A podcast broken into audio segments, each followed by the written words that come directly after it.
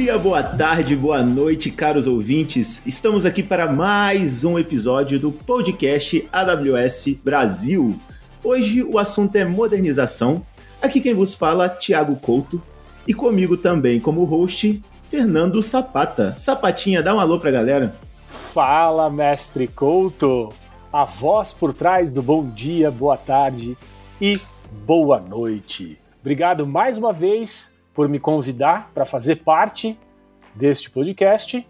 E agora vamos chamar uma galera topzera, Couto, para falar sobre modernização com a gente. Silvio, já chega mais no podcast, seja bem-vindo, se apresenta e conta para a galera o que, que você faz na firma. Opa, vamos lá, vamos lá, pessoal. Super, super obrigado pela, pela oportunidade de estar falando aqui com vocês. Sapata Couto, vocês aqui que já estão acostumados a ter essa interação com, com, com, com todo esse público sensacional aqui.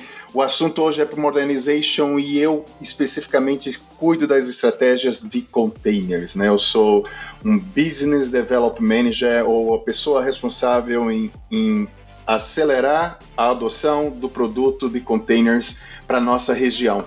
Então a ideia é exatamente a gente explorar essa, essa, essa questão de, de utilização de containers dentro do contexto de modernização. E comigo está meu grande parceiro aqui, que a gente está sempre juntos aqui nessa batalha de trazer a mensagem de App Modernization, o Jaime Nagase. Eu vou pedir para ele entrar aqui e se apresentar. Aê, aê, aê! Obrigado, Silvio. É, eu qual que seria a minha responsabilidade aqui? A mesma coisa que o Silvio falou de forma bonita, né? Como o Silvio explicou, assim, cara, eu queria ter essas mesmas palavras saindo da minha boca explicando o que eu faço para serverless. E aí eu trabalho como parceiro aqui junto com o Silvio, tocando App Modernization para Latinoamérica. Pô, pessoal, gostei muito da introdução, meus parabéns. Mas aí, cara, eu queria entender dois pontos, pensando aqui enquanto ouvinte, enquanto cliente. Primeiro, o que, que é, é de fato, modernização? E segundo, por que, que eu deveria, enquanto cliente, me preocupar com ela? Silvio, se você quiser começar. Vamos lá, Couto, obrigado. Excelente pergunta. Eu acho que no nosso dia a dia a gente tem escutado muito essa pergunta, né? O que, que, o que, que seria a modernização das aplicações? E, e, de uma forma geral, é exatamente sair do modelo monolítico das aplicações, né? Uma grande aplicação responsável aí por toda as funcionalidades, toda, toda, toda a, a, parte funcional de uma aplicação e transformar isso em microserviços. Isso seria um, uma, um dos exemplos que a gente tem de, de modernização, mas eu acho que a preocupação maior disso tudo é que as aplicações, desculpa, as empresas hoje elas precisam continuarem sendo competitivas, ganharem agilidade, ganhar escalabilidade para que as suas aplicações respondam de forma muito mais rápida às necessidades do cliente. Então, a melhor forma de a gente começar a, a mudar esse tipo de arquitetura monolítica, utilizando microserviços, orient, é, aplicações orientadas a eventos, é essa questão da modernização. Né? A gente realmente quebrar essas aplicações monolíticas para conseguir endereçar exatamente essas novas necessidades de demanda do mercado, de respostas mais rápidas para os nossos clientes, redução de custo, escalabilidade das nossas aplicações e, sem dúvida alguma, um comprometimento de, relacionado à segurança, designs mais automatizados para todo para melhorar o processo de operações de todas essas aplicações. Oh, se eu puder complementar uma, um, meus dois cents aqui, né? Inovação. Se a gente, quando a gente fala de que as empresas têm buscado, é quando você reduz o seu custo, você tira a sua quantidade de esforço de gerenciamento de servidores e por aí vai. O que, que isso te traz? Mais tempo e mais dinheiro para investir em inovação e colocar aplicação ou features ou produtos ou serviços com foco no cliente final dessas empresas. Isso é o mais importante quando a gente fala de application modernization ou mo aplicações modernas. Tá? Ah, legal. É, isso que vocês comentaram é, é interessante quando a gente fala de um, de um roadmap de modernização, mas para quem está nos ouvindo e não tem a menor ideia do que, que é uma aplicação modernizada, vocês podem trazer um pouco das características dessa aplicação? Porque tem, tem empresas que podem estar nos ouvindo agora, clientes falam assim: ah, mas eu ainda estou aqui no meu on-prem, né, eu tenho o meu próprio data center e eu sou inovador. Mas, pela perspectiva da AWS, é, quais são as características de uma aplicação modernizada? Bom, vamos lá. É, gosto dessa pergunta aí, né? É, acho que primeiro é saber o que é uma aplicação tradicional também, para a gente poder comparar. O que é uma aplicação tradicional? Quando a gente fala de three-tier application, né? A gente tem uh, aquela camada de front, né? Onde tem os servidores. Quando a gente fala de desenvolvedor front-end, é exatamente aquela camada.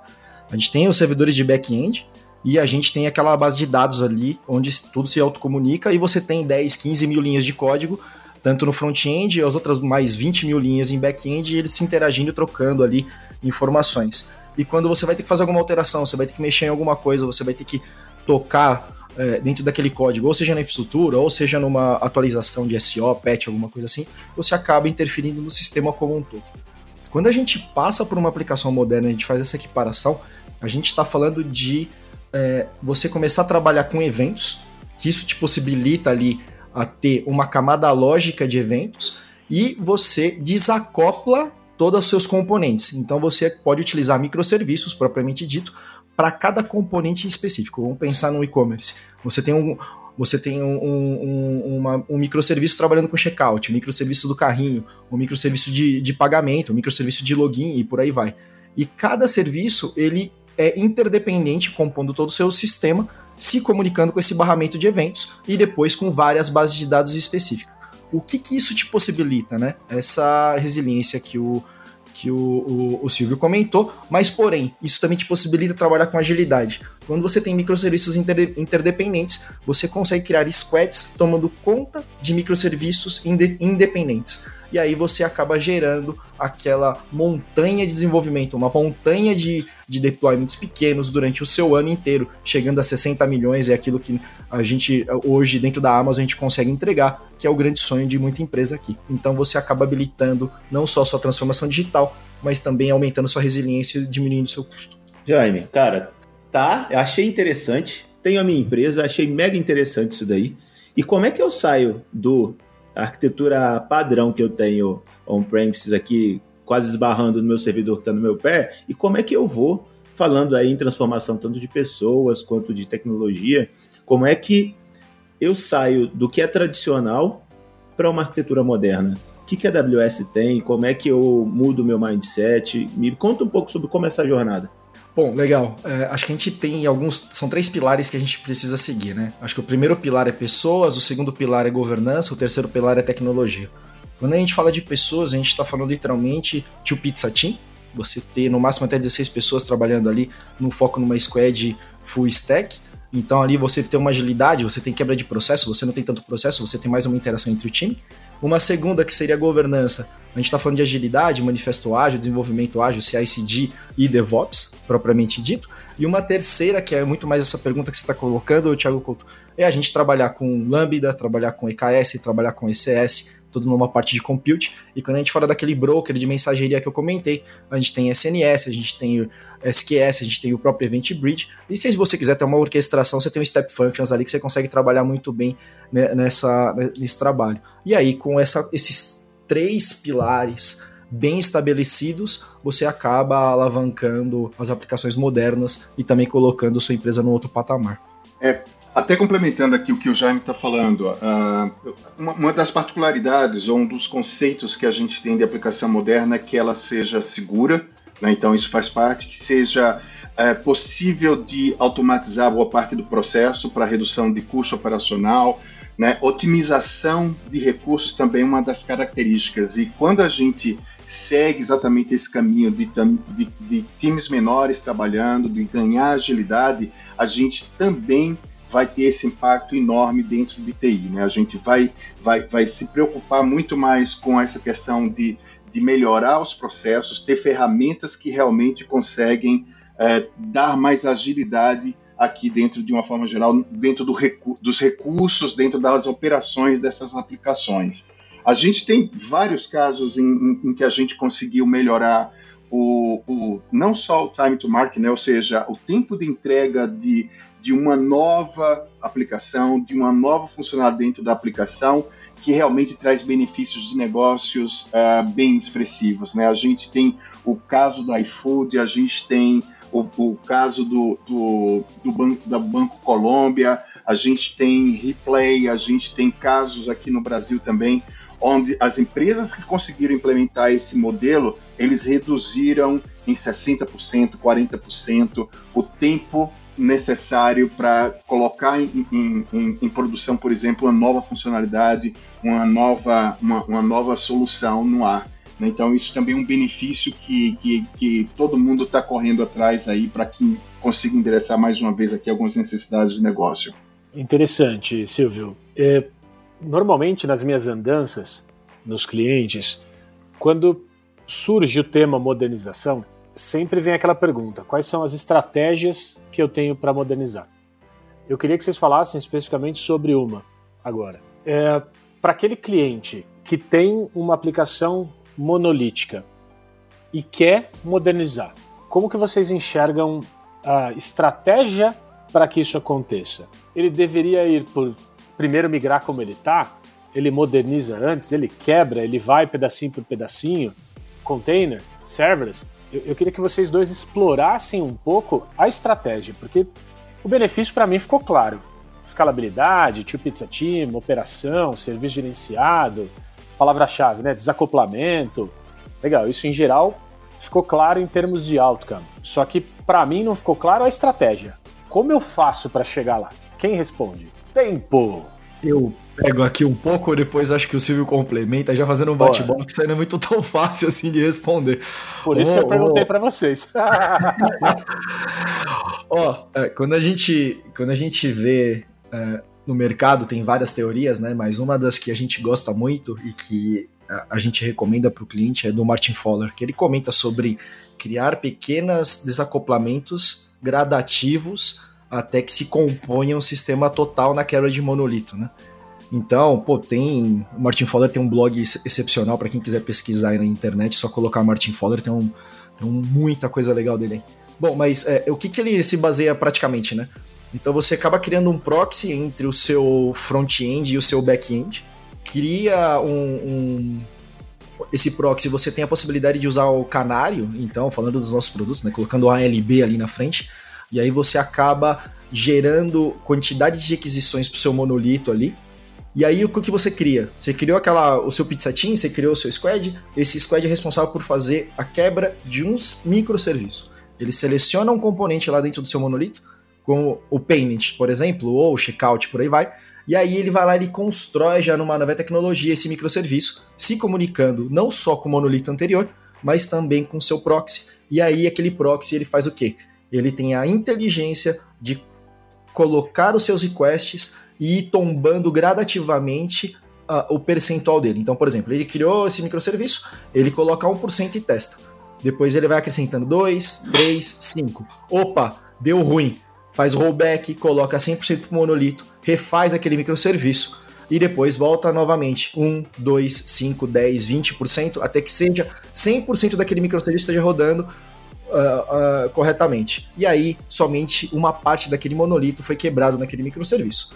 Feito isso, cria suas lições aprendidas, criam outras squads, cria uh, outras prioridades de, daqueles componentes e aí você quebra em demais microserviços até que o seu monolito esteja uh, desintegrado ou qualquer outra palavra que você gostaria de falar, mas que ele esteja menor o suficiente para que ele seja tratado como outro microserviço ou que ele desapareça por si só. E dali para frente você tem uma cacetada de microserviço ali se comunicando com aquele proxy já com 100% rodando ali para poder é, é, receber todas as suas requisições. Putz, e segunda parte aqui da pergunta do, do Sapata, né? Como é que a gente escolhe que tecnologia a gente usar e quando usar? Né? Isso, isso é uma pergunta que está tá sempre, tá sempre sendo questionado aqui internamente e, e, nas contas qual a melhor abordagem. E aí a gente volta um dos nossos princípios de liderança aqui da, da AWS chamado Working Backwards, né? que é exatamente trabalhar de trás para frente, trabalhar entendendo a necessidade real do cliente. Quando vocês perguntam, e aí, quando é que eu adoto serverless, quando é que eu adoto containers? Né? É, é, todo mundo, olha, como é que eu trabalho junto com o Jaime? É exatamente entendendo em quais situações esses workloads vão trazer mais benefícios, seja ele sendo orientado ao evento, seja ele trabalhando com, com containers propriamente dito. Então, assim, não temos nenhum tipo de, de conflito em relação a isso. Eu acho que cada time tem suas características, cada aplicação tem sua característica. O que é super importante e que nos ajuda bastante aqui a, a encontrar qual é o melhor caminho é, como falei, entendendo qual é a necessidade e levando em consideração não somente a questão técnica, mas também a questão do conhecimento das equipes nessas tecnologias. Não adianta eu ir tudo para serverless se eu não vou conseguir é, drivar tudo ou, ou, direcionar minha equipe toda para fazer esse trabalho. E da mesma forma de containers, vamos colocar tudo em containers e aí a gente vai perder algumas características, funcionalidades que só o, o serverless entrega. Então, assim, primeira, primeira situação é exatamente essa: conhecer tecnicamente as limitações ou as capacidades dessas tecnologias. Segundo, as capacidades da tua equipe, quantidade de pessoas, conhecimento, qual é a tecnologia que ela está mais confortável. E em terceiro, o quanto você quer gerenciar. Quanto mais serverless, menos recursos ou menos recursos uh, operacionais vão ser necessários para serem para serem gerenciados. Então, isso também faz parte aí dos critérios de decisão. E como eu falei, então, a, a, fazendo essa análise e fazendo comparativo em, entre, entre esse, essas características, fica mais fácil de você definir aí qual o melhor caminho. Hoje, atualmente, 80% das empresas terminam escolhendo um híbrido dos dois. Algumas áreas, algumas partes da aplicação utilizam a tecnologia orientada a eventos, a parte de serverless, e hoje a gente, e outra parte utiliza containers. Né? E hoje a gente tinha um entendimento muito grande que a parte de, de containers utilizando Fargate, ou seja, abstraindo toda essa camada de gerenciamento de infraestrutura, também é considerado serverless. Então, quando implementarem, vocês têm a parte, quando perguntarem, a gente tem a parte de serverless em cima de containers? Sim, a gente usa exatamente o Fargate que nos dá essa, essa funcionalidade de, de poder abstrair a camada ou a administração da, da camada de infraestrutura aqui para um nível um pouco mais alto aí da aplicação, falando diretamente com, com cada uma com outra, vamos dizer assim. Perfeito, pessoal. É, acho que está entendido. Eu fiquei com uma outra dúvida e tem muito mais a ver com como a AWS funciona e atende nossos clientes e como é que eles podem se beneficiar das nossas equipes é, para tal. A gente comentou aí, e aí já me deu alguns passos mais detalhados, e a gente vê que não é uma coisa de um dia para o outro. A gente tem aí um processo e uma jornada para fazer isso. E a gente tem times de conta, times especialistas, programas. Eu queria ouvir um pouco de vocês, o que, que internamente, tanto de pessoas quanto de programas, o que, que a gente tem e qual é a melhor ideia é, ou qual o melhor pontapé inicial aí, como é que a gente pode enquadrar é, os nossos clientes, o que, que eles podem utilizar para que a gente consiga é, beneficiá-los e que eles consigam acelerar essa jornada. E aí eu estou falando e terem incentivos tanto financeiros quanto de equipes para que isso seja uh, na velocidade que ele espera e com o resultado que ele espera também.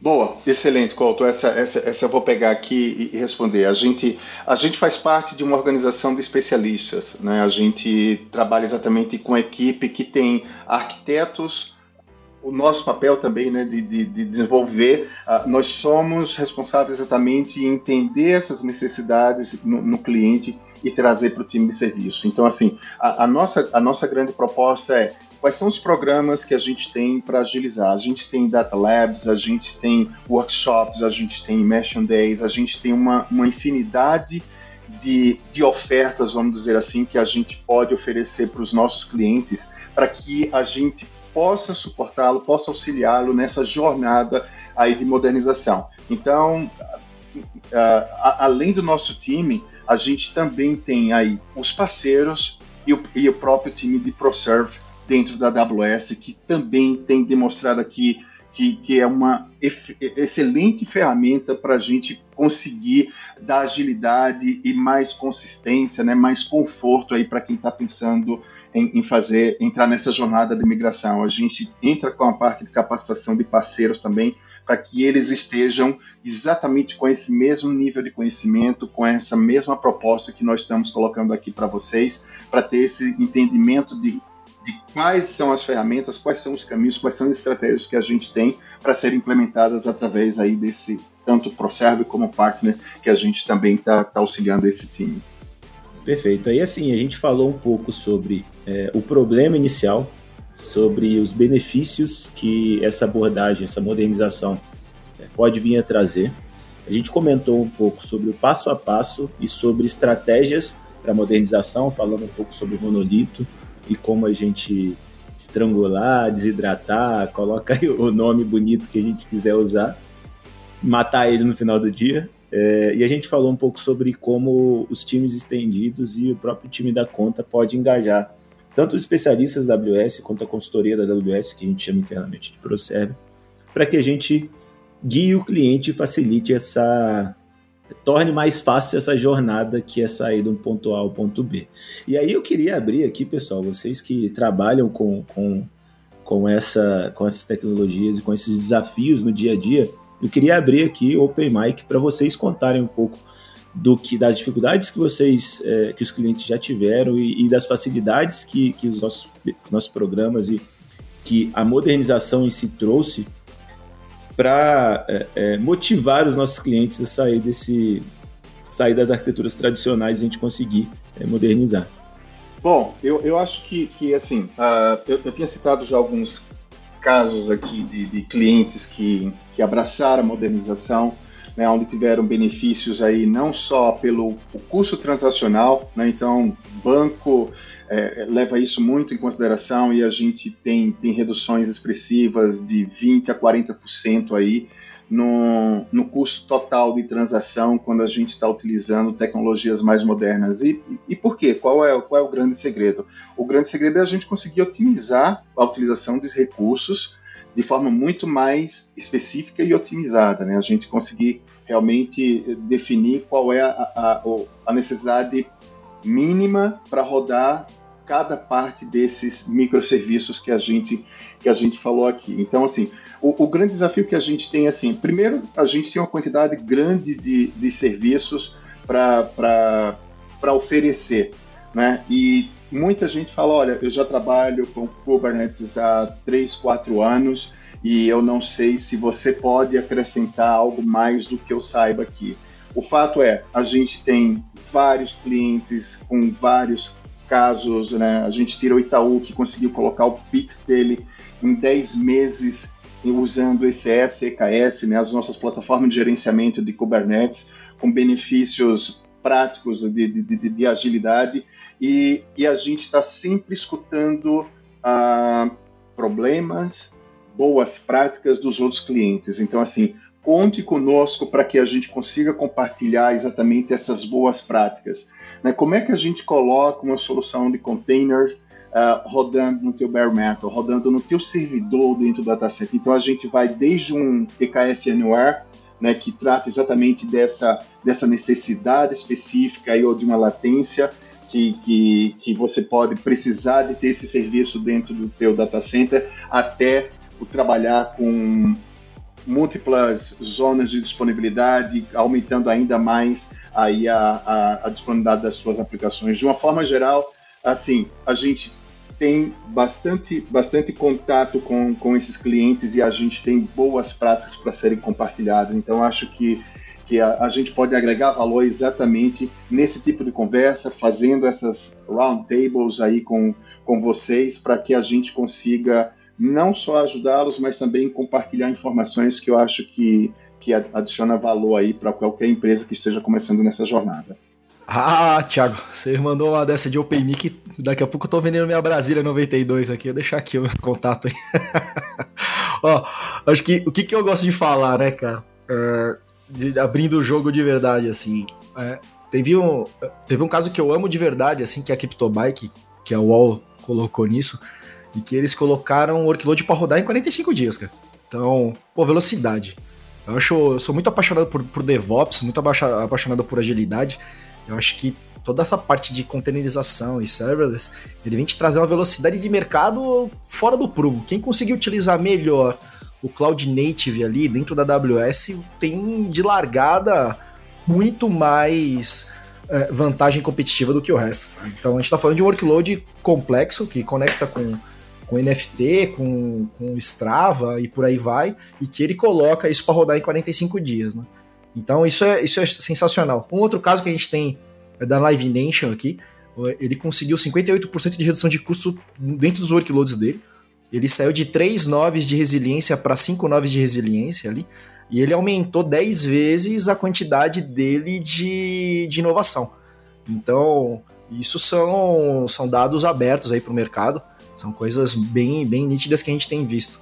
Então, putz, é, só, tenho, só tenho que falar assim. É, na verdade, falando com o Thiago e falando com o Sapato, os caras conhecem mais que eu, né? Então não tem muita coisa para falar pros dois aqui. Na verdade, eu, tô, tô, eu tenho que receber uma aula dos caras aqui. Mas quando a gente fala assim pro mercado, a gente tem ainda muito que, que avançar dentro do mercado latino-américa. Né? Então, quando a gente fala de, do DevOps Puppet, somente 5% de toda a, a, a, América Latina das empresas utilizam DevOps. E quando a gente fala de serverless, o serverless vem te ajudar né, nessa transformação digital, nessa parte de, de DevOps, implementação, porque você não tem serverless e application modernization como um todo, você tem aquele fardo de você fazer gerenciamento de servidores, você se preocupa na transformação digital do seu, do seu, da sua empresa e por aí vai. Pô, interessante isso que vocês, que vocês comentaram. Vocês falaram de alguns casos aí, de, de clientes e tudo mais, mas é, eu não posso perder a oportunidade de fazer uma provocação aqui. Porque a gente é, é difícil juntar serverless e containers dentro da mesma dentro da mesma sala, né, nesse mesmo call. É, e a minha provocação é, ok, vou modernizar. Para onde eu vou? Deveria usar serverless ou deveria usar containers? E brincadeiras à parte, né, dessa dessa disputa entre vocês, e é uma disputa saudável, né? Porque no, no fundo a gente quer prover mais soluções diferentes, soluções para os nossos clientes, né? A gente está aumentando o leque de opções que os clientes têm para escolher, mas eu queria que vocês, na medida do possível, trouxessem um pouco do trade-off. Por que, que eu deveria ir para um lado? Por que, que eu deveria ir para o outro? Obviamente, falando do contexto de modernização. Não, eu não podia perder essa. Né? Pra, a gente está aqui, para quem está só ouvindo, né? Para você, você não está entendendo, mas aqui a galera está se olhando, né? Todo mundo assim, é, não, sou eu, é, não, é você. Tá rolando uma tensão no ar aqui. É, pô, essa eu vou pegar porque isso me agrada, né? Quando a gente fala de inovação, o, o grande segredo da inovação é você fazer alguma coisa que ninguém fez antes. Então, se eu virar e falar assim, cara, olha, você vai, você tem que rodar esses tipos de workload em EC2, esses em ECS, esses em EKS e outros em Lambda. Eu vou acabar limitando e eu posso até falando coisa errada, porque o cara pode usar de um jeito totalmente inovador e quebrar todos os conceitos que eu tô passando aqui. Mas a gente vê algumas coisas no mercado que acontecem normalmente. Né? Então, quando a gente fala de processamento massivo, pesado, e que ele vai ficar ali rodando durante muitas horas, provavelmente o certo é ele usar um EKS, um ECS, ou até mesmo um EC2, dependendo do, do, do seu processamento massivo.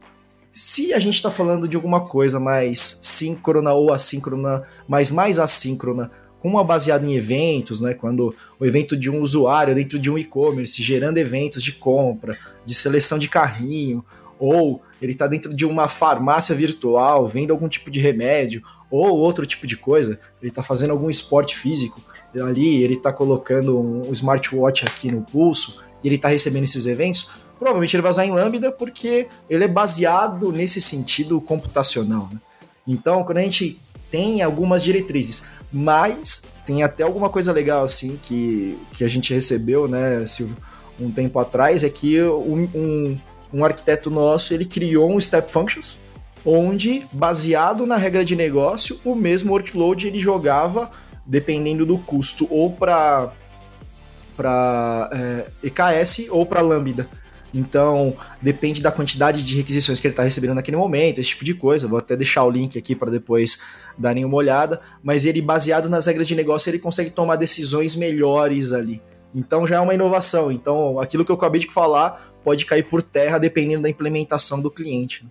É, essa parte. Você estava querendo aqui que a gente a gente terminou descobrindo pontos em comuns, né? Por exemplo, essa ideia do barramento único, para mim, eu acho que, que, que, é bem funcional. O barramento e, e, e, normalmente é orientado a evento, né? O barramento fazendo essa distribuição. E, e o Jaime colocou aqui falando, cara, preciso de consistência, preciso manter isso aqui por mais tempo.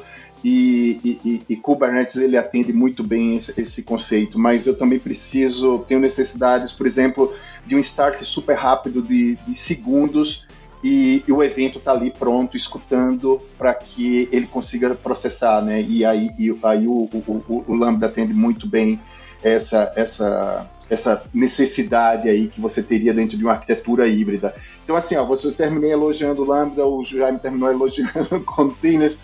Mais uma vez, assim, preocupação número um, a gente realmente é, deixar claro para todo mundo onde é que se ganha com cada um deles. A gente tem estudos que correlacionam custos versus funcionalidades técnicas de tempo de start, tempo de permanência de, de, de uma sessão para cada um dos produtos e ajudar exatamente a, a, a entender melhor onde é que usa um, onde é que usa outro, né? Mas de uma forma geral, é, a, gente está trabalhando e primeiro pense em modernizar. Não deixa para falar de modernização no final do teu ciclo, do teu lift and shift, da tua migração para a nuvem.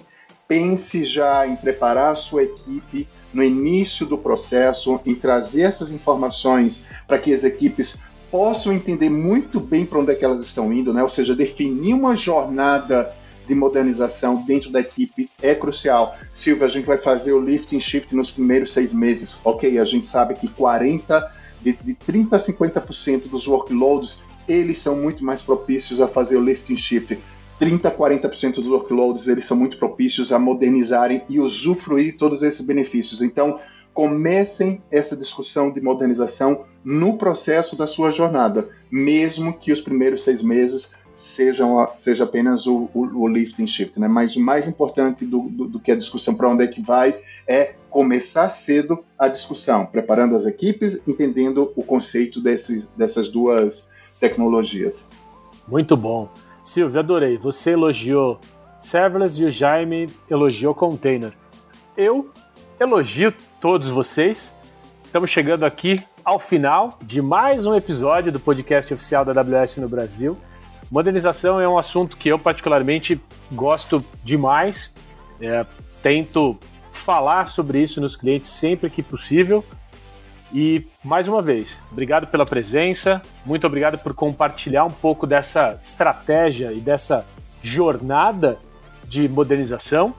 E eu quero abrir agora, né, para aqueles segundinhos finais de vocês, para vocês agradecerem algum algum call to action ou o que vocês quiserem.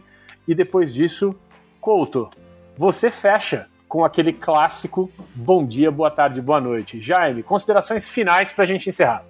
Jaime Nagase 1986, Brasília ainda está à venda, tá? Quem quiser pode entrar em contato. e só queria agradecer muito, senhores. Sapata, sempre é um prazer estar conversando com você. Couto, você é um dos caras mais inteligentes. Adorei as perguntas que você colocou, rapaz. Eu te devo um chope. Muitíssimo obrigado, senhores. Espero que vocês tenham gostado do podcast. Desculpa as brincadeiras aí. E espero participar das próximas vezes aí, mais vezes com vocês. Muito obrigado. Opa, e, e não poderia ser diferente do meu lado aqui. Super, super agradecido. Eu já troquei muitas ideias aqui com Sapata, com o próprio Couto. E assim, é um, é um tema que é, que é bacana, está no pipe, todo mundo está falando. Se uh, você ainda não pensou na, na sua jornada de modernização, estamos atrasados. E, e conte conosco. A gente está programando, tá, tá, Sapata, a gente começar a ter as próximas sessões aí do, no, nos próximos meses voltados a containers e outras sessões voltadas a serverless. Então a gente, isso aqui vai ter a segunda, terceira e quarta parte também. Então, é, fiquem, fiquem ligados aí, a gente vai, vai, vai ter o prazer de, de, de dar continuidade aqui a essa conversa. E super, super, super agradeço a todos vocês aqui. Espero que todo mundo uh, aproveite isso e, e seja exatamente a, a, o Spark, né, o início aqui, para quem ainda não começou a jornada, pensar nisso aí, convidar a gente. Quem já está na, na jornada, trocar figurinhas aqui conosco. Agradeço mais uma vez, super obrigado. Jaime, vou cobrar o chopp, beleza? Silvio, valeu, Sapatinha. Obrigado mais uma vez pela presença. E aos nossos ouvintes, esse foi mais um episódio do podcast AWS Brasil. Um bom dia, uma boa tarde e uma boa noite.